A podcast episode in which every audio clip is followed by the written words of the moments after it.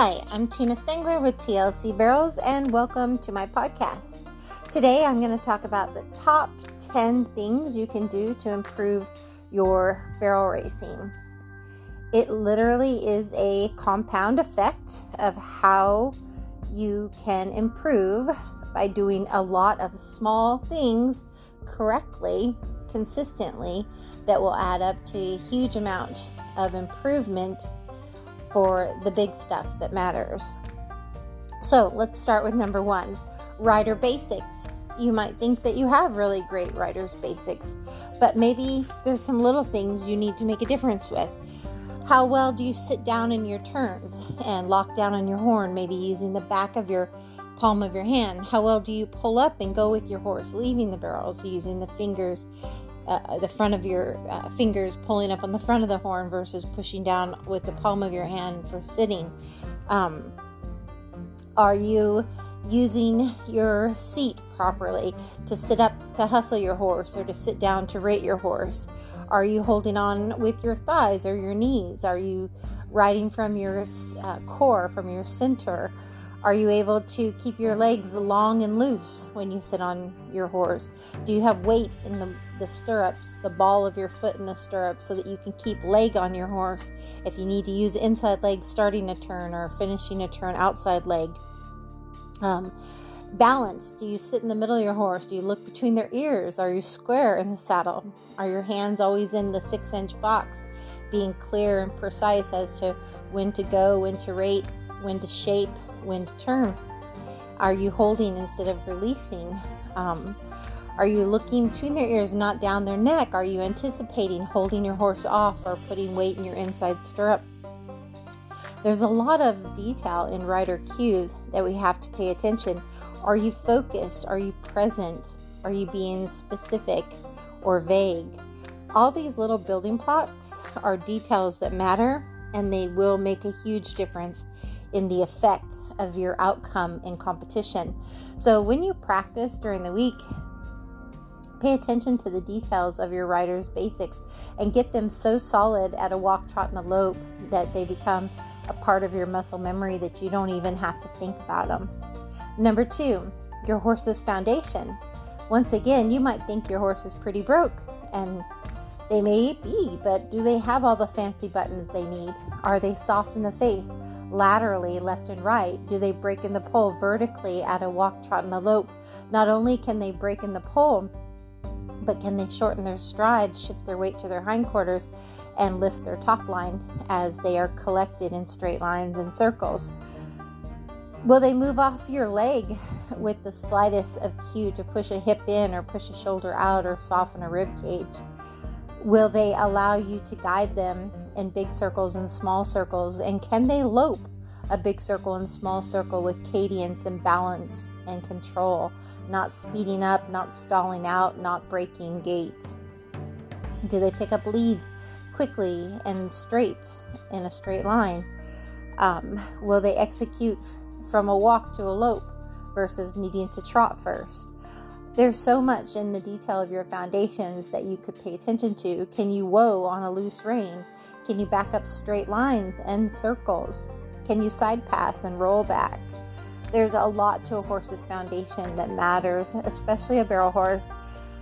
Um, it's a very high adrenaline forward sport, so you will go back to basics your entire career on your horse. It may not be as much in their open years. You may spend more time just keeping them fit in the pasture or lunging them or ponying them, but there will be times that you need to be in the saddle and tuning them up, making sure that pilot to co pilot, all your buttons are working. Number three, the um, physical and mental and emotional. How are you feeling? Are you fit? Are you fit physically? Are you fit mentally and emotionally? Those are super important. A horse that's not able to physically do their job or a rider is not going to be as competitive as one that can. Uh, the same with your emotional well being and mental game. Is it relaxed and focused or tense and hyper and hot? Um, nervous, excited? You know, are you able to meditate and get into your zone and focus? you and your horse both? Are you both able to learn to relax and control your adrenaline and be able to focus when you need to? Number four, do you practice on a regular routine and practice perfect on that regular routine? All of these little things, again, have a compound effect on the whole picture. It may seem small, but that working your horse 30 minutes a day or spending time with them focused on their basics and your foundation, your basics are the little things that help you improve.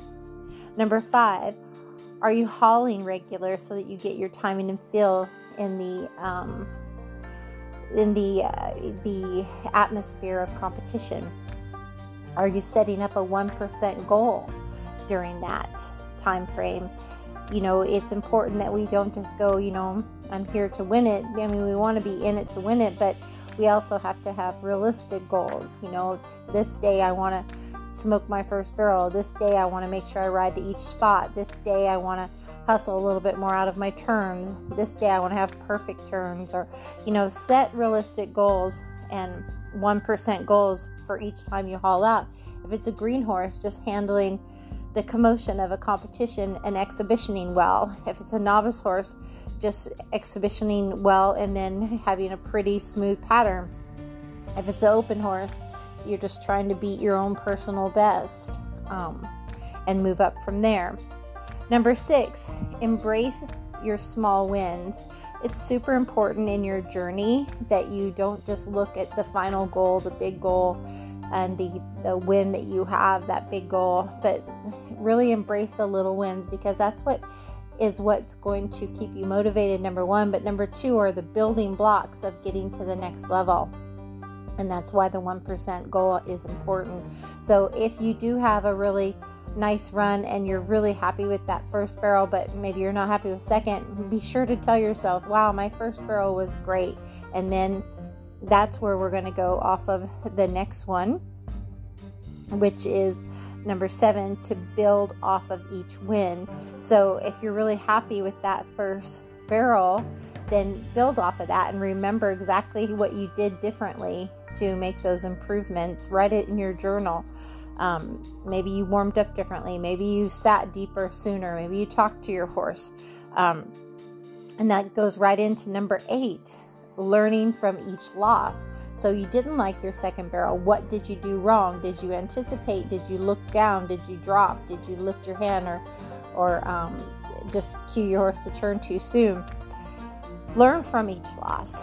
So six, seven, and eight really tie together, embracing the small wins.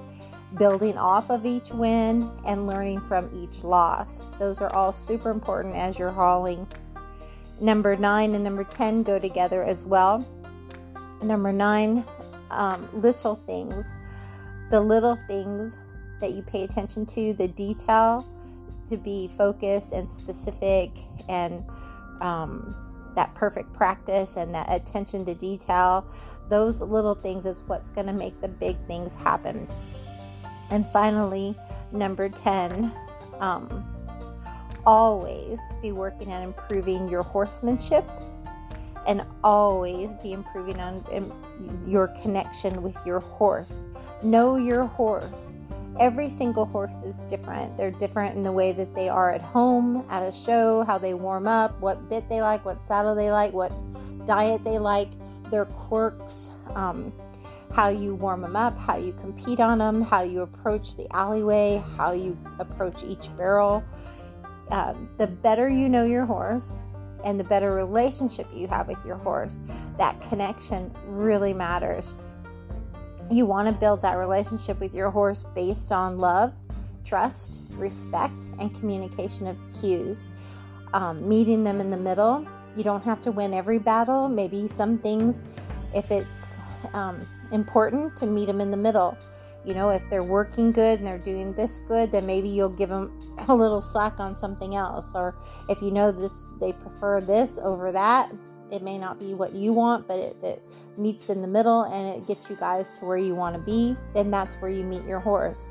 Meeting your horse where they're at is really important. in your horsemanship. And what is horsemanship?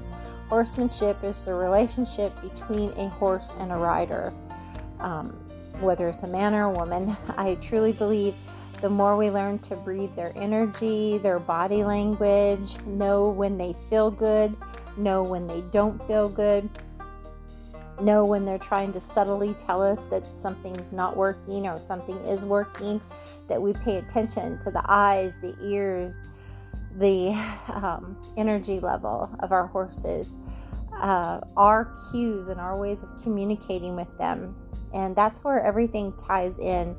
Um, as far as like working with a coach because sometimes having a village of people around gives you uh, inspiration to encourage your gut feeling to have light bulb moments of you know my vet touched on something that planted a seed that maybe I need to look into this more.